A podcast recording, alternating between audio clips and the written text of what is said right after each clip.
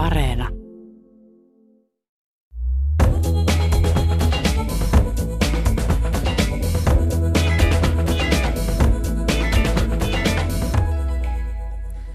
Nyt alkaa Kulttuuri Ykkönen, jossa tänään kysymme, uhkaako Yhdysvaltoja uusi sisällissota vai Kiina?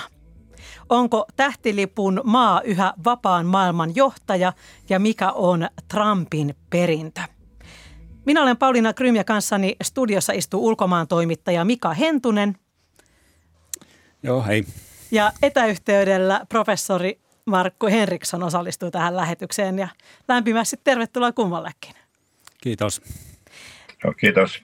Te olette kumpikin Yhdysvaltain asiantuntijoita. Sinä olet Mika Hentunen ollut Washingtonin kirjeenvaihtajana Yleisradiolle kymmenen vuoden ajan ja sinä Markku Henriksson olet tehnyt mittavan uran Pohjois-Amerikan parissa. Olet Helsingin yliopiston Yhdysvaltain tutkimuksen McDonnell Douglas professori emeritus sekä Tampereen yliopiston Yhdysvaltain ja Kanadan tutkimuksen dosentti. Tuossa alussa minä käytinkin jo nokkelasti teidän tuoreimpien kirjojenne nimiä. Mika Hentunen, sinulta on julkaistu Trumpin perintökirja, jossa kerrot kokemuksistasi Yhdysvalloissa. Olet siellä seurannut näitä politiikan kovia päätöksiä ja tavannut myös amerikkalaisia, ihan tavallisia kansalaisia. Ja Markku Henriksson on tässä sinun tähtilipun maa-kirjassasi. Käyt läpi Yhdysvaltain alueen historian ihan sieltä asutuksen alkuajoista ja päätät sen sitten viimeisimpien presidenttien vallan vuosiin. Mm, ensimmäinen kysymys teille. Trumpin kannattajien suorittama Washingtonin kongressitalon väkivaltainen valtaus viime vuoden loppiaisena oli Yhdysvaltojen sisäisen sekasorron kulminaatiopiste – mitä siellä kongressitalolla eli Capitolilla oikein tapahtui? Markku Henriksson. No sehän siis joukko lähinnä Trumpin kannattajia tunkeutui sisään siihen taloon. On tietysti on vaikea tietää, oliko kyseessä oikeasti todella vallankaappausyritys vai oliko se vain tämmöinen niin kuin lapasesta lähtenyt mielenosoitus.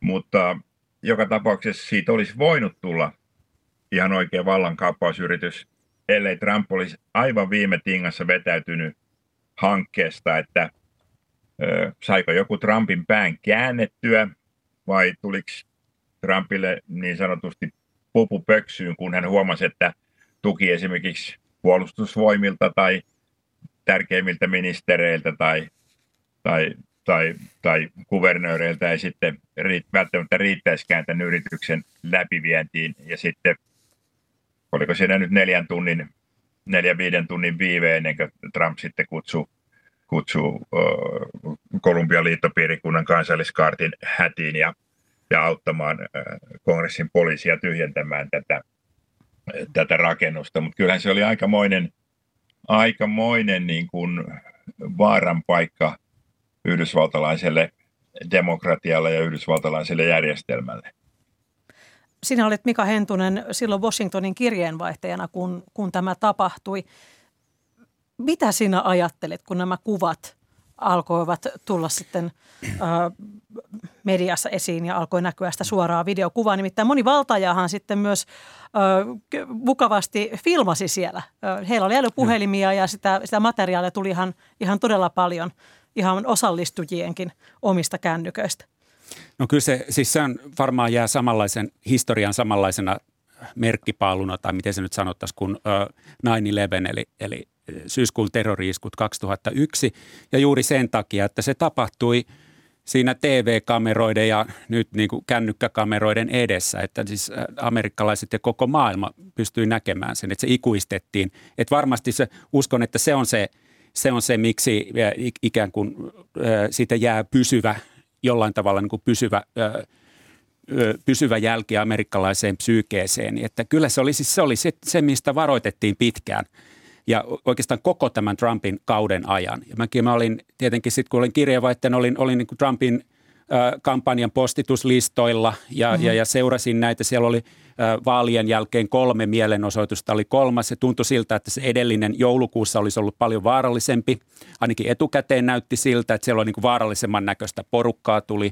Se tuli lava-autoilla Ohiosta porukkaa, joilla oli, yksi oli, muistan kun katsoin, kun oli pysähtynyt, jossa oli, jossa oli tota pesäpallomailoja lavalla ja tällaista niin kuin e, erittäin aggressiivinen meininki. Mm-hmm. No sitten kun niistä selvittiin näistä edellisistä, että ei mitään tapahtunut, niin varmaan odotettiin, että ei tässä viimeisessäkään nyt sitten pahinta tulisi ja sitten se, sitten se kuitenkin kävi näin. Et ehkä sitten onneksi oli näin, että tämä ei ollut – keskitetysti koordinoitu. Että siellä oli tällaisia yksittäisiä yrittäjiä, mutta joka tapauksessa 2500 Trumpin kannattajaa oli paikalla ja he oli aggressiivisia. Viisi ihmistä kuoli. Koko äh, siis senaattorit ja varapresidentti olivat hengenvaarassa pommisuojassa. Että kyllä se oli melkoinen, melkoinen juttu. Yle Areenassahan on nähtävillä tästä vuoden 2021 loppiaisesta kertova hyökkäys USAn kongressiin dokumentti. Itselleni oli tosi vaikea katsoa sitä. 140 poliisia loukkaantui, yksi poliisi kuoli, puolen tusinaa poliisia tappoi itsensä valtauksen jälkeen. Mm. Siinä näytettiin myös se, että miten yksi valtaaja, entinen veteraani, Trumpin kannattaja, nainen Ashley Babbitt ammuttiin kuoliaksi, kun hän yritti mennä yhdestä mm. ikkunasta sisään. Ja moni mielenosoittaja kuoli sitten sairaskohtaukseen vielä tungoksessa, että siitä mm. varmaan saadaan sitten nämä kuolin, kuolon uhrit ja yhteensä. Minusta siis traagisinta ehkä on niin siis se, että tämän jälkeen tämä väkivallan uhka ei ole poistunut mihinkään Washingtonista. Eli, eli viime vuoden aikana Capitol Policein mukaan amerikkalaiset poliitikot saivat enemmän tappouhkauksia ja erilaisia niin kuin väkivaltaisia uhkauksia kuin koskaan aikaisemmin. Eli se ikään kuin tilanne on myrkyllinen ja se tuntuu vaaralliselta ja tämä väkivallan uhka on, on, tuntuu siltä, että se on tullut jäädäkseen sinne. Et millään tavalla Bidenin aikana – polarisaatio, kahtiajako, niin ei ole, ei ole tota, tota, helpottanut. Se on päinvastoin, että se on entistä, entistä pahempi se tilanne. Joo, Missä? siinä varmasti. Joo, ole hyvä Markku Henriksson. Siinä, siinä tota, monet näistä, no siellä oli hyvin erilaisia porukoita, jotka sinne kongressitaloon meni, että, että toiset oli todella niin sanotusti tappomielialalla ja toiset mm. nyt oli sitten vain osoittamassa mm. mieltään. Mutta se, se aiheutti näille mielenosoittajille monenlaisia turhautumia, koska osa mielenosoittajista oikeasti halusi tehdä vallankaappauksen. Ja sitten kun sitä ei tapahtunutkaan tai sitä ei saatu aikaiseksi, tai he eivät saaneet sitä aikaiseksi, niin, niin se on aiheuttanut sitten sellaisia turhautumia. Ja mä luulen, että osa tästä väkivallasta, joka edelleen niin kuin kytee, eikä välttämättä pelkästään kyde, vaan niin kuin tulee näkyvinkin vähän silloin tällöin, niin, niin, niin johtuu, johtuu siitä – ja se on kyllä ihan totta, mitä Mika sanoi, että vaikka tämä niin kuin herätti varmaan koko yhdysvaltalaisen yhteisön tämä kongressivaltaus, niin hyvin vähän mitä niin kuin yrityksiä vastaavan tapahtuman mm. estämiseksi tulevaisuudessa on tehty, paitsi siis mm. tämmöisiä niin kuin turvallisuusjuttuja, että poliisien määrä on lisätty ja jotain esteitä on rakennettu sinne ja tänne, mutta siis semmoista niin kuin kansan yhtenäisyyttä tai rauhallisuutta lisäävät toimenpiteet on ainakin toistaiseksi olleet aika, aika vähissä. Kyllä. Mistä se kertoo? No se kertoo siitä, että se, se on edelleen, no se on niin monella tavalla jakaantunut kahtia se, se maa, tai monen muu enemmänkin kuin kahtia, mutta et, mut et se johtuu siitä kyllä, että, että tällä hetkellä Yhdysvaltain vois, voisinko sanoa, että Yhdysvaltain poliittinen järjestelmä on niin kuin sillä lailla kriisissä, että se ei pysty nyt niin kuin reagoimaan näihin kysymyksiin niin, että tämä asia saataisiin saatais rauhoittumaan. Tämä, tämä, tämä poliittinen järjestelmä ei ole, ei ole pystynyt tai ei pysty käsittelemään maassa tapahtuneita ja tapahtuvia yhteiskunnallisia muutoksia se, se ei pysty niin kuin tarjoamaan niille sellaista vastausta, joka pystyisi yhdistämään tätä kansaa, vaan pikemminkin, pikemminkin ne vastaukset, mitä varsinkin Trumpin hallinto, hallinto ja Trump pystyi tarjoamaan, niin ne pikemminkin niin kuin yllytti tai repi mm. tätä maata vielä enemmän, enemmän palasiksi kuin, kuin, kuin mitä se oli. Professori Markku Henriksson, mainitsit uh, muutokset tuossa, niin onko Yhdysvallat kohdannut jollain tavalla erilaisia muutoksia kuin muut teolliset länsimaiset maat? Mitkä ovat no, ne haasteet, joihin ne voida vastata? Joo, kyllähän Yhdysvallat on, on tietysti vähän erilainen maa kuin, tai kaikki maat on aina vähän erilaisia kuin toiset, mutta kyllä jos oikein niin tämmöisellä pitkällä tähtäimellä tai pitkällä ajanjaksolla ja, ja ajatellaan tämmöistä suuria, vähän niin yleistään ja, ja, ja, ja puhutaan todella, maalataan suurella pensselillä, niin kyllähän tämä suuri muutos, mikä Yhdysvalloissa on tapahtunut, niin on, on, on tämmöinen luokkajärjestelmässä tapahtunut muutos. Et silloin kun eurooppalaiset saapu Pohjois-Amerikkaan 1600-1700-luvulla, niin Euroopassahan vallitsi lähinnä maanomistukseen perustunut luokkarakenne. Mm. Mutta se muuttui etnisyyteen perustuvaksi luokkarakenteeksi. Tulotasosta riippumatta esimerkiksi köyhät valkoiset oli korkeammalle arvostuksella, arvostuksessa kuin intiaanit tai afrikkalaistaustaiset henkilöt. Ja tämä on nyt muuttunut ja erityisesti 1960-luvun mm. murrosvuosista alkaen. Ja Yhdysvaltain luokkarakenne on alkanut muistuttaa enemmän eurooppalaista tilannetta, jossa tulotaso ja talous on tärkeämpi asia kuin etnisyys. Yhdysvaltain eliitti on edelleen valkoisia, mutta se ei enää pidä köyhiä ja kouluttamattomia valkoisia välttämättä parempina kuin esimerkiksi koulutettuja mustia tai latinoja. Niin, eli... käytännössä se on tietenkin merkinnyt keskiluokan ja, ja, ja köyhempien valkoisten miesten arvostuksen ja vallan vähenemistä.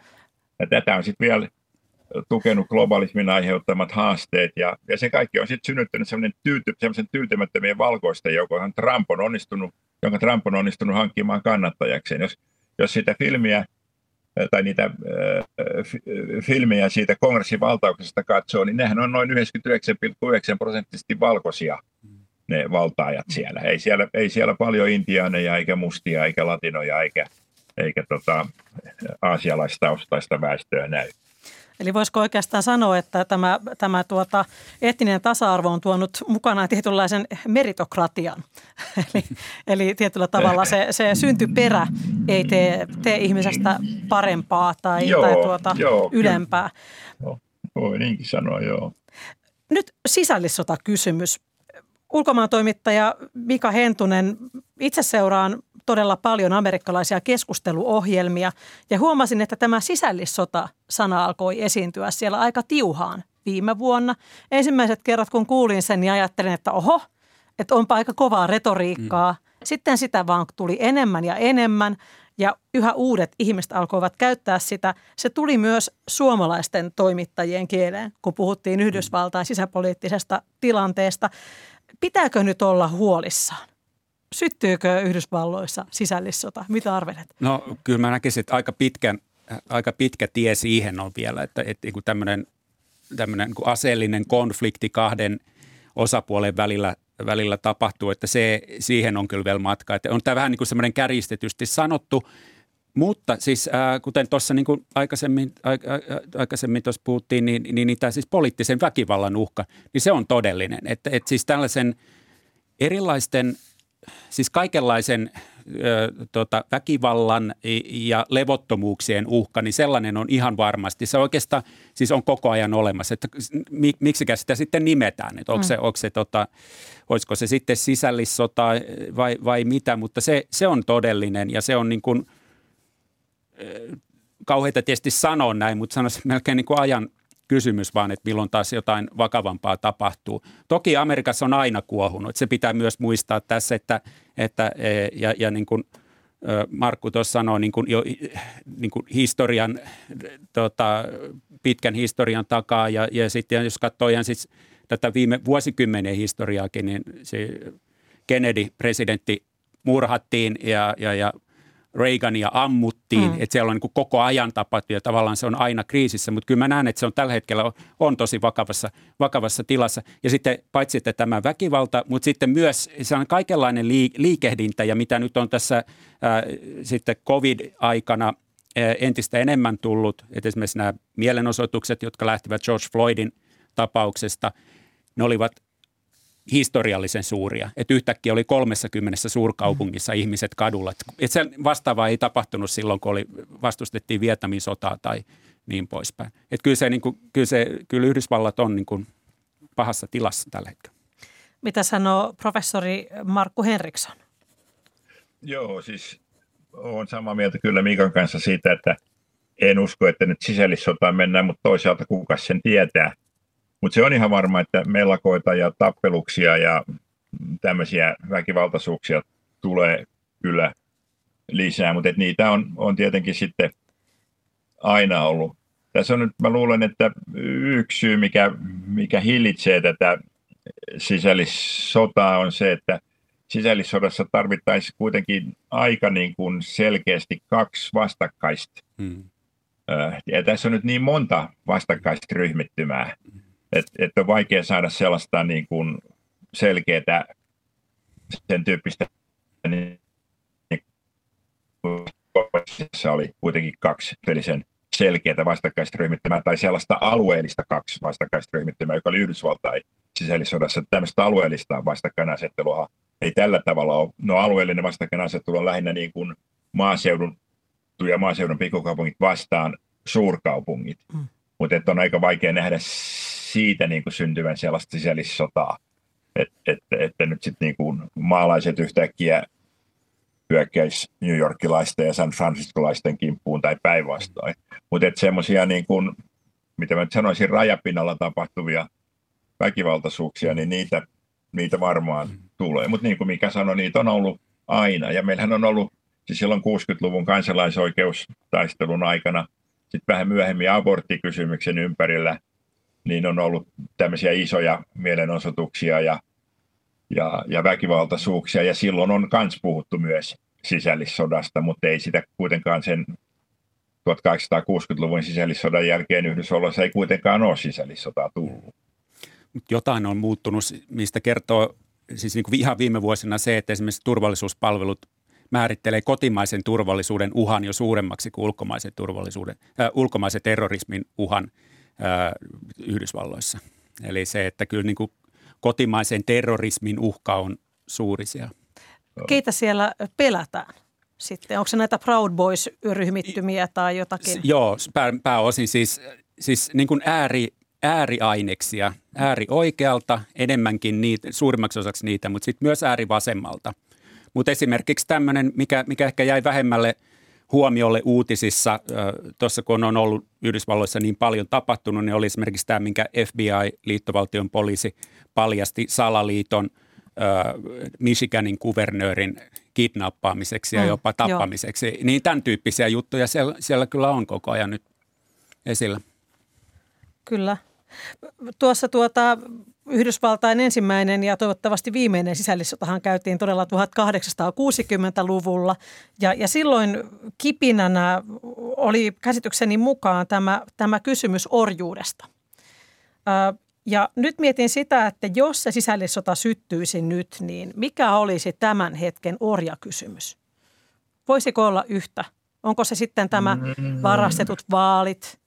Tai... No se, se tietysti täytyy muistaa, että siinä 60-luvun sisällissodassakin, niin siis eh, se, se tavallaan siinä, siinä oli monta, kuitenkin monta syytä siihen. Siellä oli kiisteltiin osavaltioiden mm-hmm. oikeuksista, vapaa, vapaasta maankäyttöoikeudesta, suojatulleista ja monista asioista, jotka sitten niinku ikään kuin kulminoitu tähän orjakysymykseen tai or, orju, tai ei itse asiassa oikeastaan edes siihen, että saako orjia olla vai ei, vaan pikemminkin siihen, että saako tämä orja, etelän orjatalous levitä sinne lännen uusille maille. Siten se sota sy- syttyi, että tota noin, halutaanko tämmöistä pohjoisen niin kuin yksityiskapitalistista vapaaseen työvoimaan perustuvaa talousjärjestelmää levittää sinne länteen, vai annetaanko tämän etelän orjajärjestelmän levittää sinne länteen.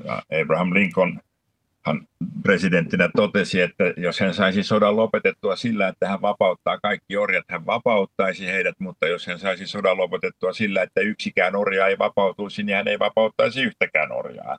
Se kertoo siitä, että se orjuuskysymys ei välttämättä silloin sodan alkuvaiheessa tai sodan syttyessä ollut ehkä niin, kuin niin mutta sitten sodan, sodan kuluessahan, jotta, jotta, jotta unioni ja Lincoln ja, ja republikaaninen puolue, jota Lincoln siis edusti, niin, niin sai kannattajia, niin sittenhän tämä orjakysymys sodan kuluessa kasvoi koko ajan merkityksellisemmäksi.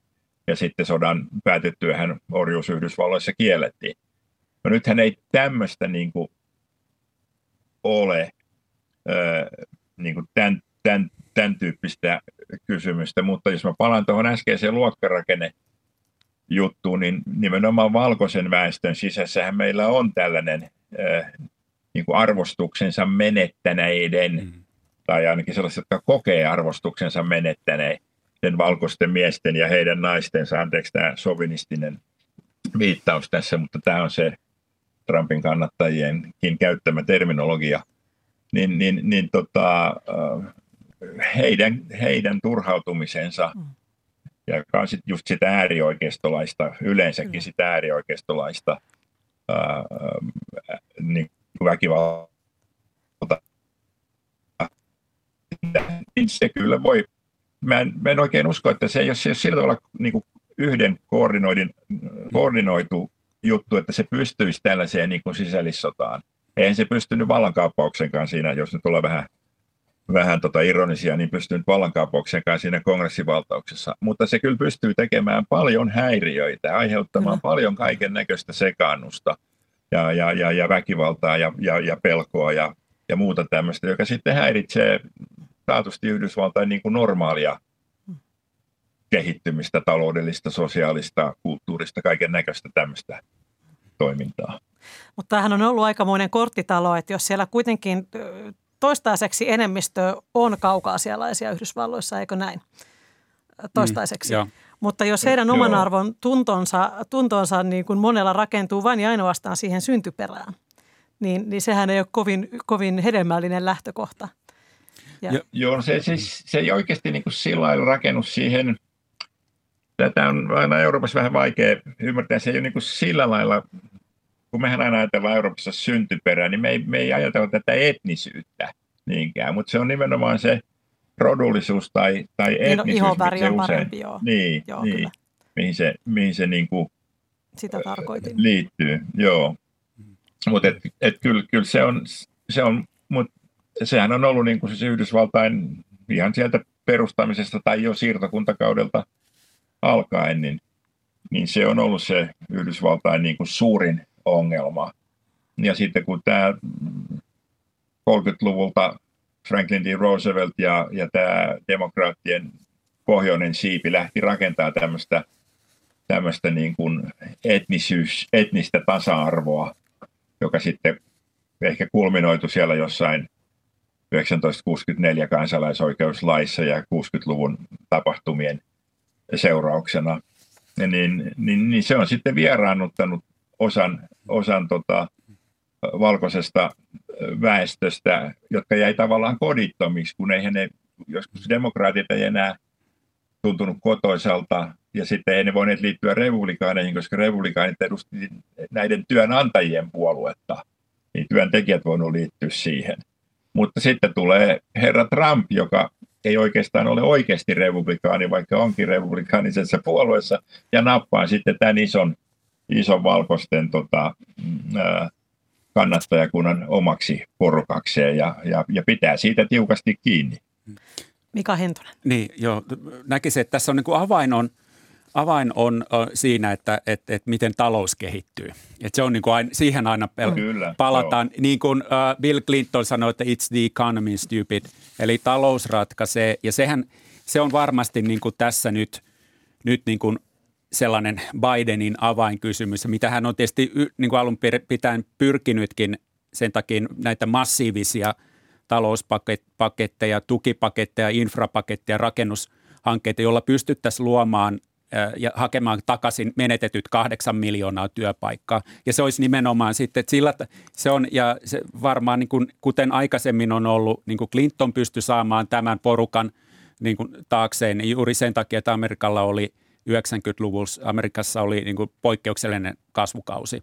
Niin siihen niin kuin Biden yrittää, se on oikeastaan varmaankin ainut tapa, ainut tapa saada rauhoittumaan porukat, ja se on ollut, se on ollut ja se tulee varmaan jatkossakin olemaan se avainkysymys.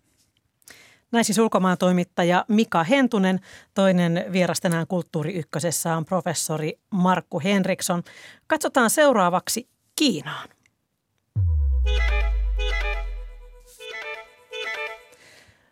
Ja tämä on siis Kulttuuri Ykkönen. Minä olen Pauliina Krym. Käynnissä on keskustelu Yhdysvaltain tilanteesta. Seuraavaksi haluaisin puhua siitä, mikä on Kiinan ja Yhdysvaltain suhde. Ulkomaan toimittaja Mika Hentunen, kerroit, että kirjeenvaihtajana kuulit viime kuukausina enemmän ja enemmän amerikkalaisten puhuvan Kiinasta. Miksi Kiina kiinnostaa Yhdysvalloissa nyt niin paljon? No, Kiina on ollut jo jonkin aikaa, aikaa tämmöinen kasvava huoli ja nyt siihen on niin kuin herätty oikein viime vuosina oikein todenteolla. Ja mä luulen, että se tietysti sotilaallista kasvua, niin kuin mahdin kasvua suurempi juttu on vielä se, että on havahduttu Yhdysvalloissa siihen, että Kiina nykyisellä kehityksellä nousee suurimmaksi taloudeksi, eli Yhdysvaltojakin suuremmaksi taloudeksi kymmenen vuoden sisällä. Ja se on kova paikka amerikkalaisille.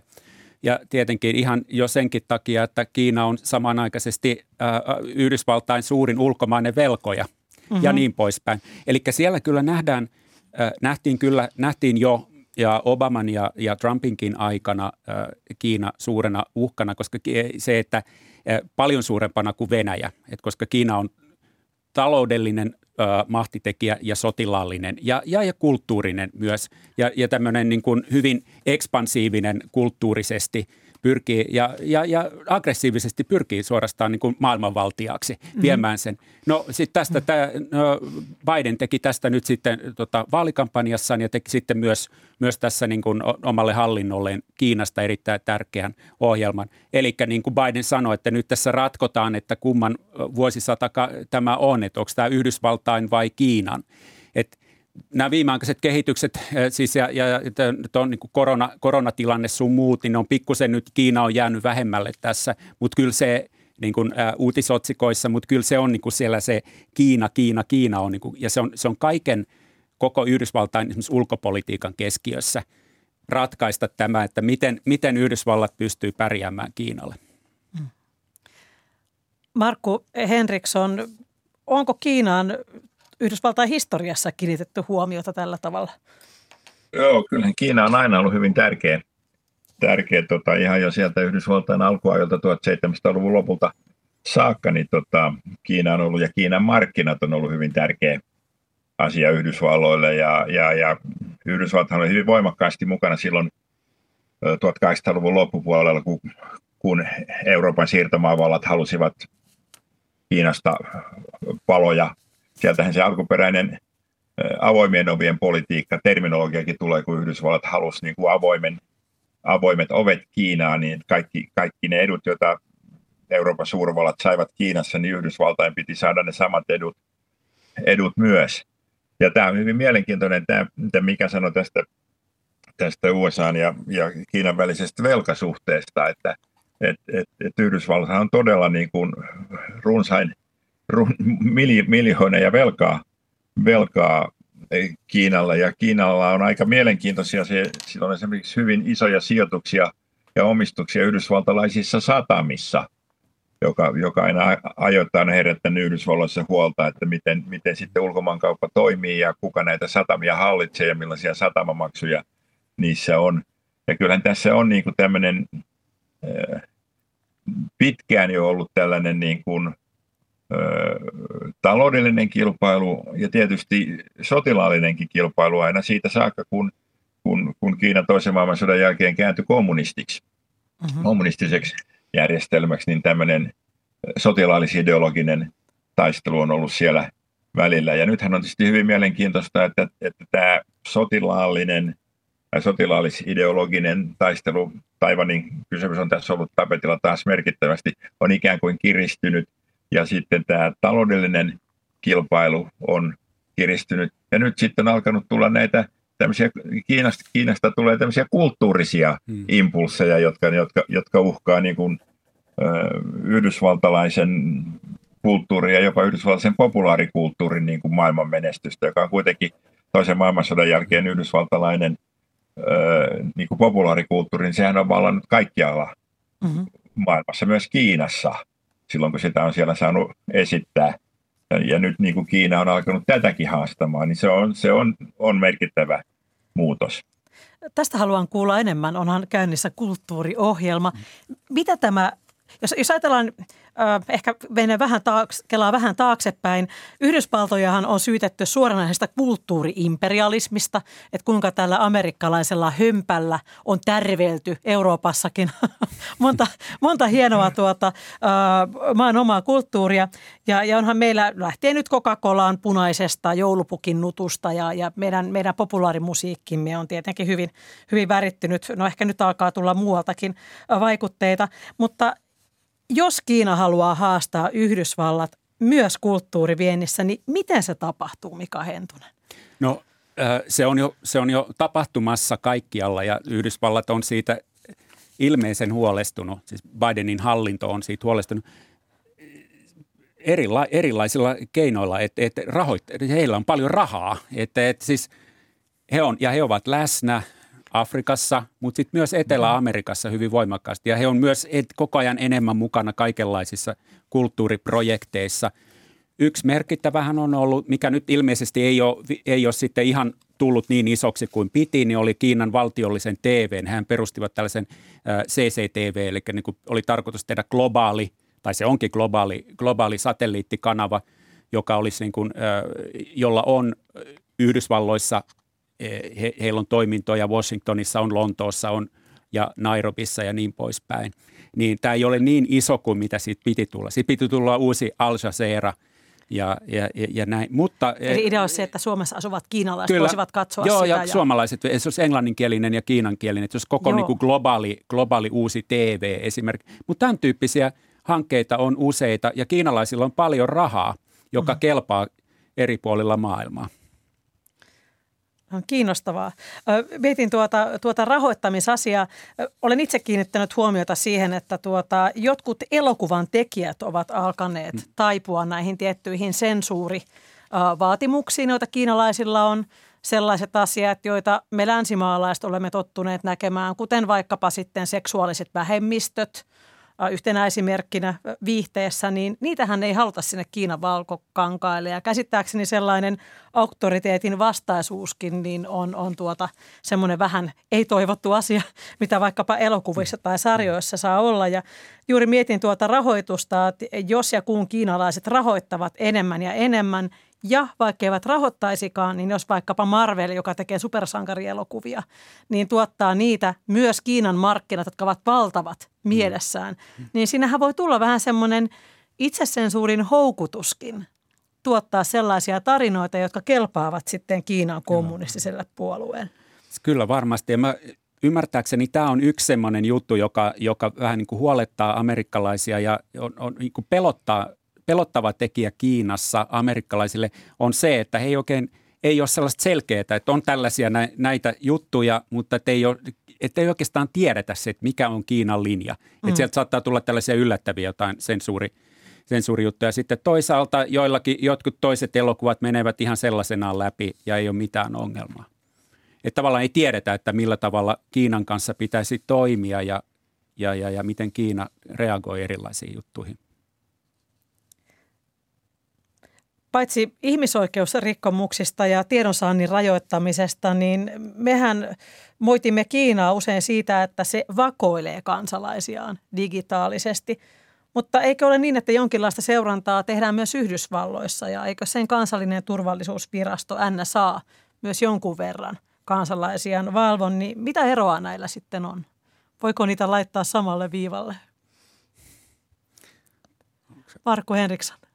No mä en osaa tästä Kiinan, Kiinan järjestelmistä sanoa, kun en ole Kiinan, Kiinan asiantuntija ollenkaan, että en osaa näitä eroja, eroja sanoa, mutta tokihan Yhdysvalloissa on aina, aina ollut, tai varmaan kaikissa maissahan on, on, on jonkunnäköisiä tämmöisiä turvallisuuspoliiseja tai millä nimellä ne nyt sitten kulkevatkaan suojelupoliiseja, jotka, jotka valvovat yleistä yhteiskuntarauhaa ja, ja, ja, ja, ja tutkailevat sitten tarkemmin sellaisia ihmisiä, joiden epäidään jollakin tavalla sitä pystyvän horjuttavana. Meillä Yhdysvaltain historia on tietenkin täynnä siitä, siitä kuinka liittovaltion poliisi on jotain kansalaisoikeustaista, jota Martin Luther Kingiä valvonut ja, ja, ja 50-luvun makaatismin vainojen aikana, aikana hyvinkin tarkkaan tutkittiin, mitä Hollywoodin käsikirjoittajat ja tietyt näyttelijät tekivät. Ja, ja, ja, ja pahojen kielien mukaan Ronald Reagan silloin näyttelijänä niin hyvin mielellään ilmiantoi näitä, näitä tällaisia vasemmistolaisittain ajattelevia näyttelijätovereitaan ja sillä tavalla pääsi, pääsi tota, sitten republikaanisen puolueen äh, piireissä nousemaan ja lopulta nousi presidentiksi asti. Mut, mutta tota, ei se ole minusta, tämä ei ole mitenkään niin kuin, öö, mitä mä sanoisin, outoa tai yllättävää. Varmaankin diktatuurimaisissa tai yksinvaltiaisesti johdetuissa maissa, niin tämä on tiukempaa ja laajempaa tämä, tämä tämmöinen valvonta, kun, kun, kun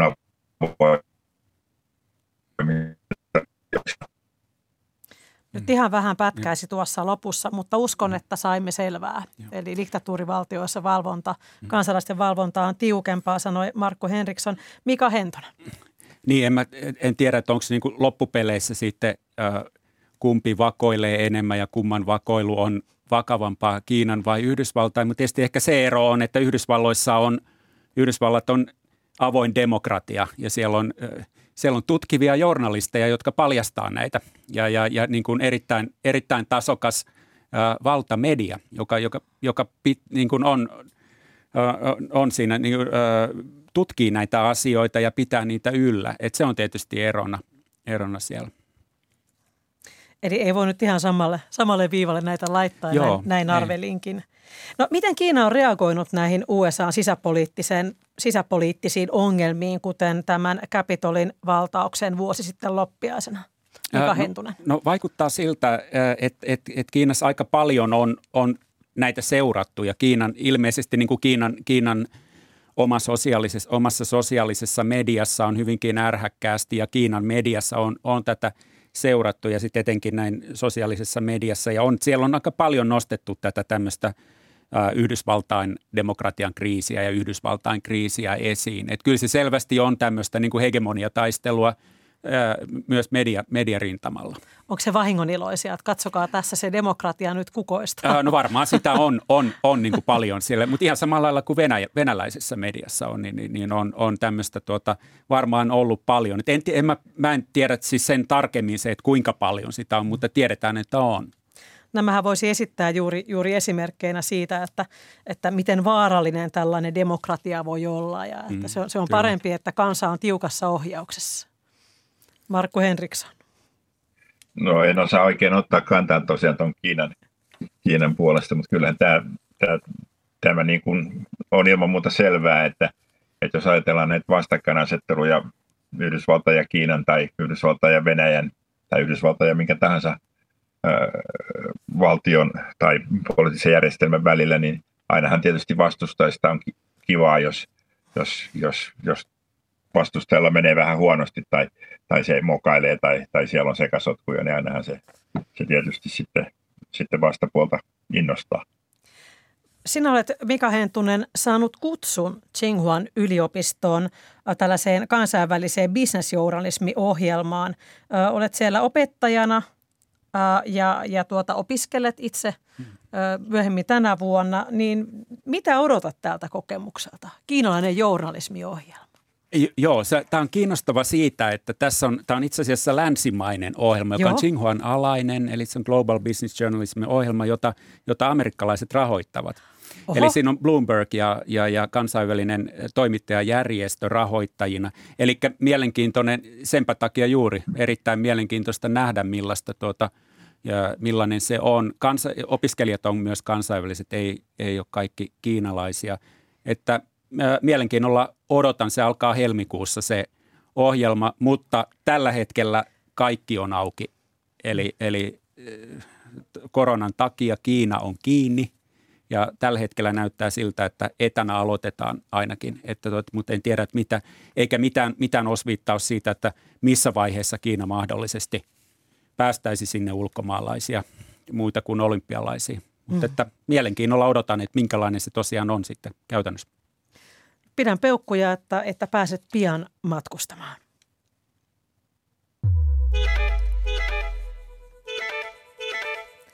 Tämä on Kulttuuri Ykkönen, jossa puhumme Yhdysvaltojen tilanteesta. Aloitimme USAn sisäpolitiikalla, sisällissodan uhkalla. Sitten puhuimme Kiinan ja Yhdysvaltain välisestä kilpailusta.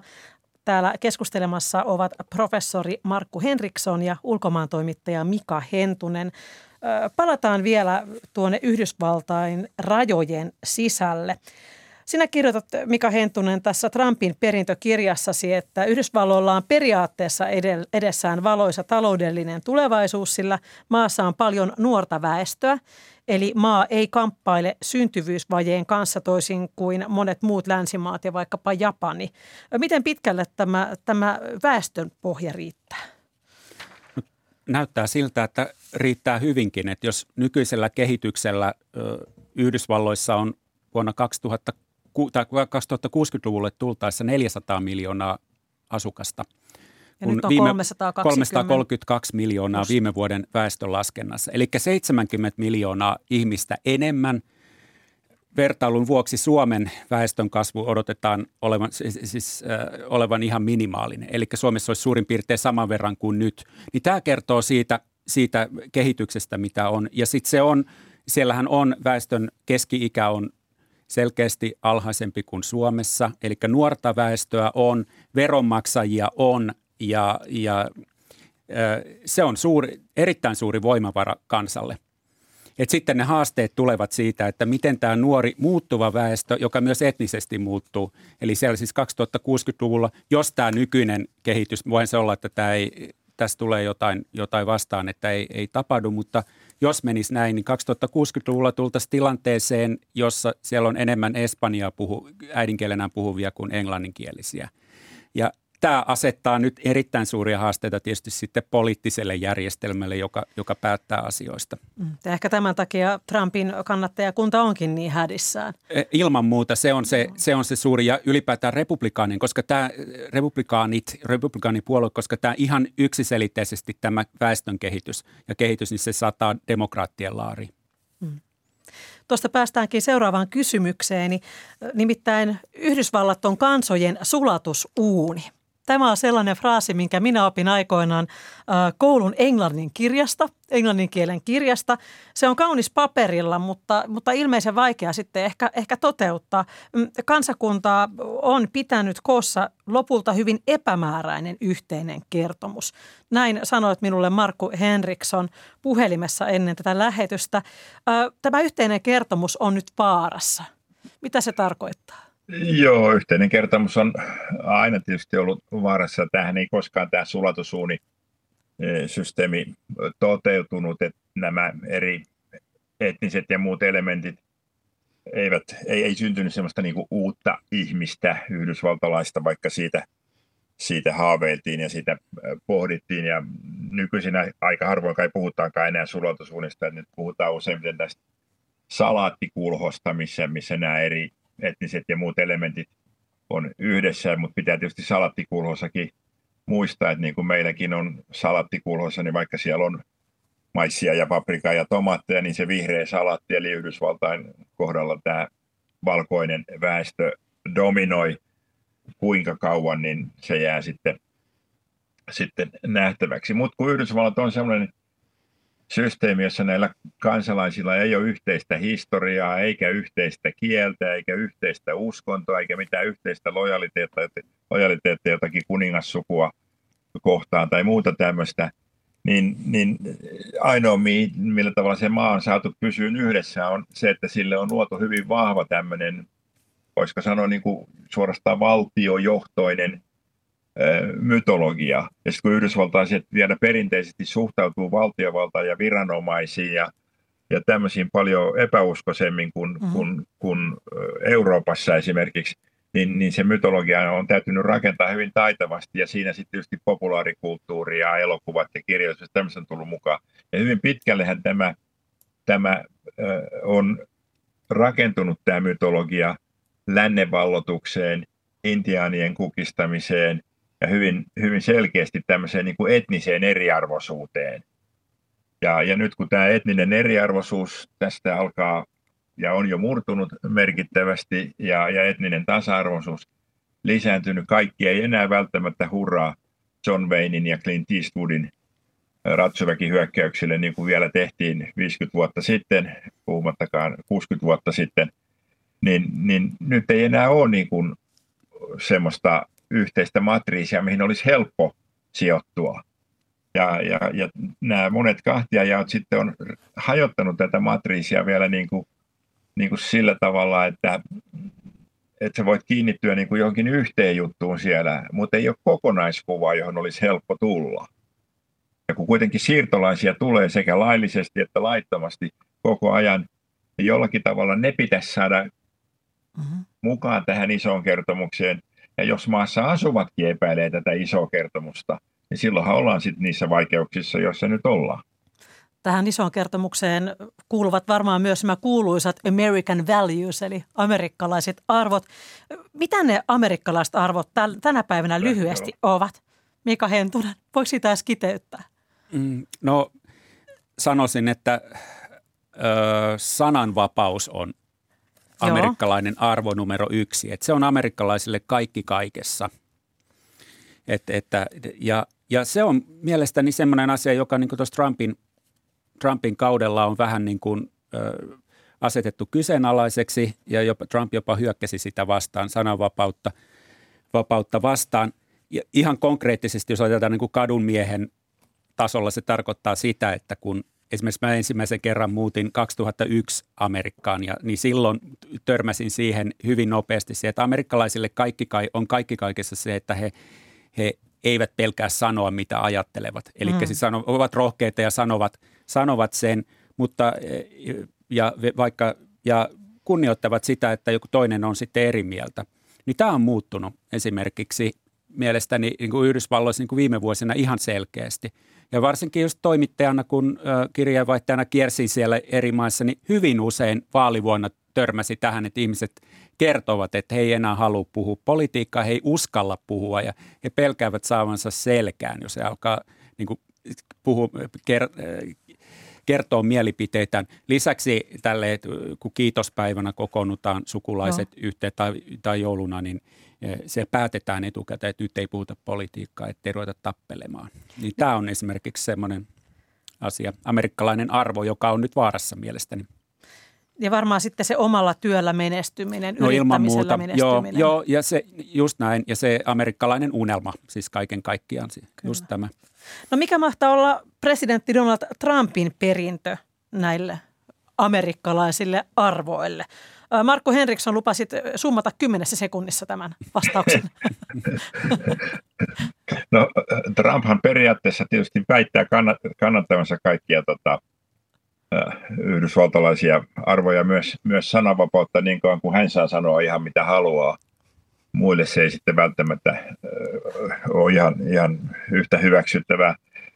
Trumpin perintö on mun mielestä se, että Trump on ehkä, jos ajatellaan kautta koko historian yhdysvaltalaisia presidenttejä, niin Trump on varmasti presidenteistä se, joka on eniten pyrkinyt, pyrkinyt rakentamaan poliittista menestystään eripuraisuudelle, mm. eikä, eikä, eikä, eikä niin kuin, ö, kaikkien yhdysvaltalaisten yhdistämiselle. Mm.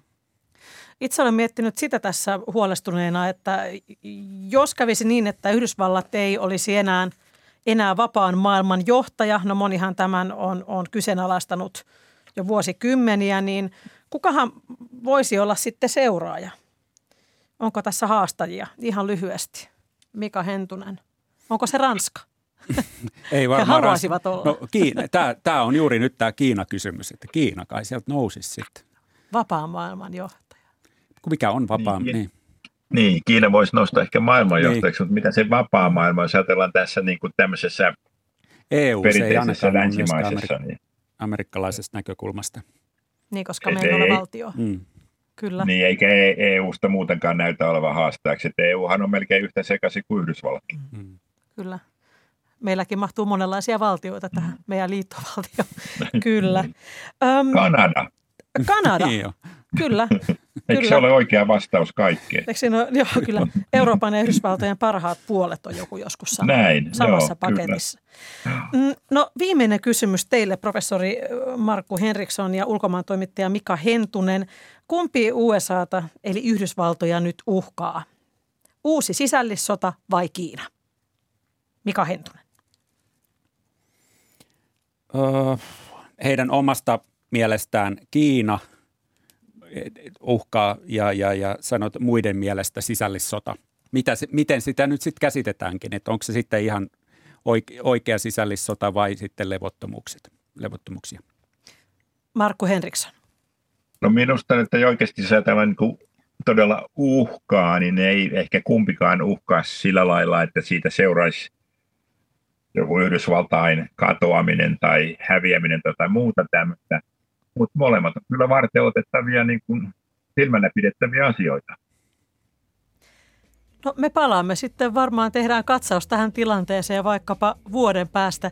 Kiitos haastattelusta professori Markku Henriksson ja Ylen ulkomaan toimittaja Mika Hentunen. Kiitos. Ja tätä kulttuuriykköstä olivat kanssani tekemässä äänitarkkailija Juha Helm ja tuottaja Olli Kangassalo. Minun nimeni on Pauliina Grym.